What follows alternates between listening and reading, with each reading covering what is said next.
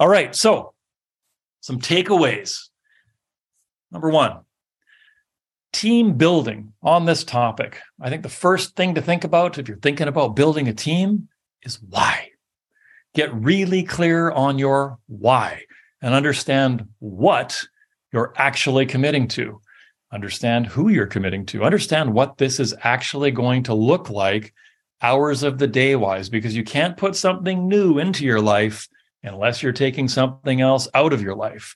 So are you removing production? Are you removing relationships?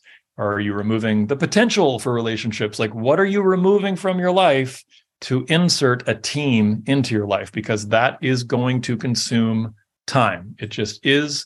There's no way around it. Uh, second point, as you add team members, live by the rule of the gut, all right? The rule of the gut, or at least my rule of my gut, is when the gut says yes, verify, verify, verify. Don't go with your gut just because your gut says this is good. Check references. Do a little research.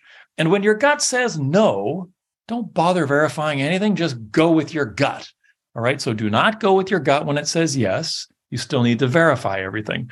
But when your gut says no, trust it. Just trust it. Don't try and prove it wrong. That's a, a futile exercise in most cases, and one that you come to regret. All right, third point on building a team.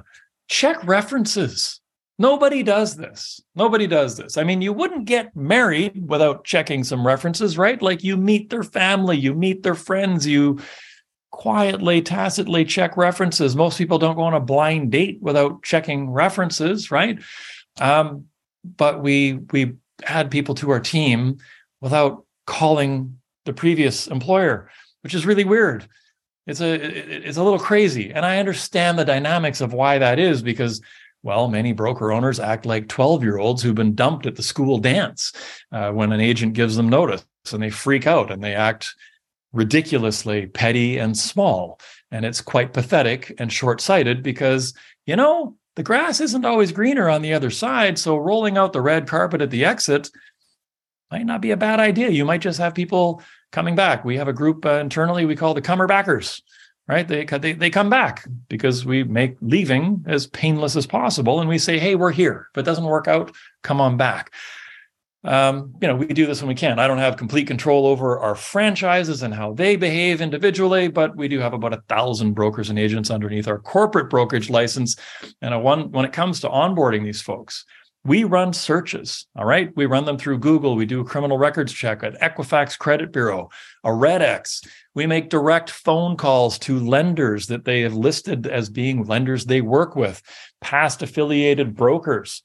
We don't onboard all who apply either, not even when they might bring twenty-five, fifty, one hundred million or more. Where there is smoke, there is often fire, and it is your role before you start onboarding people to build a team to make sure you're not bringing some somebody trailing, you know, inky black smoke behind them into your team, because your reputation matters, and protecting it on a large scale requires vigilance, diligence, and to some degree it requires you to be a bit ruthless from time to time.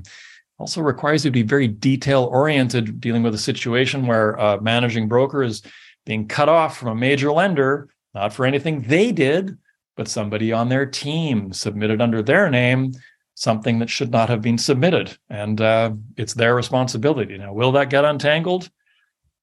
We hope so. We hope so. But these are the risks that you're taking with your own production and your own business when you have other people submitting files under you and submitting documents under you that you may or may not be vetting as thoroughly. Because again, where's the time in your day to vet stacks of docs for thirty-two agents submitting under your name?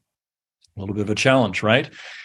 Your business should not be the school of second chances. Although some people can make a strong case for a second chance, and this is, after all, an industry based on exceptions, and believe it or not, even I have a, a small, black, inky heart, and uh, sometimes there's a, a, a spot in it that's a little soft, and somebody finds that spot. So I'm, I'm open to second chances. There's that. However, no business should be built on giving people third, fourth, or fifth chances, all right? Not in our world, that is for sure.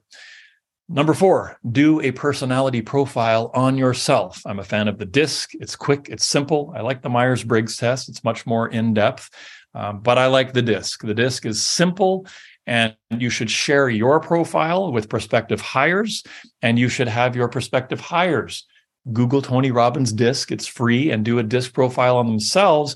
And just this request, even the technical aspect of having them attach a P D F of their results to an email and forward it to you, may act as a filter, because some people actually have that low of technical proficiency, never mind the actual results of the test itself. But understand who you're hiring, right? I mean, yin and yang. Like, you don't really want to hire somebody who's exactly like you, because the stuff you don't want to do, guess what? They don't want to do it either.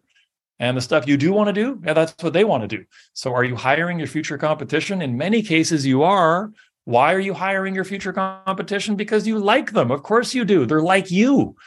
You got to hire people that you kind of don't totally agree with, and you maybe don't totally like perfectly, because that's a good sign that they have a little bit of a different personality, a little bit different priorities. Maybe they're a little more rules-based. Maybe they're a little more organized. Yes, I'm talking to you, Mister and Missus Broker, because, well, most successful brokers, they only appear organized because they're so driven to win. They knew they had to get their asses organized. That's what that boils down to.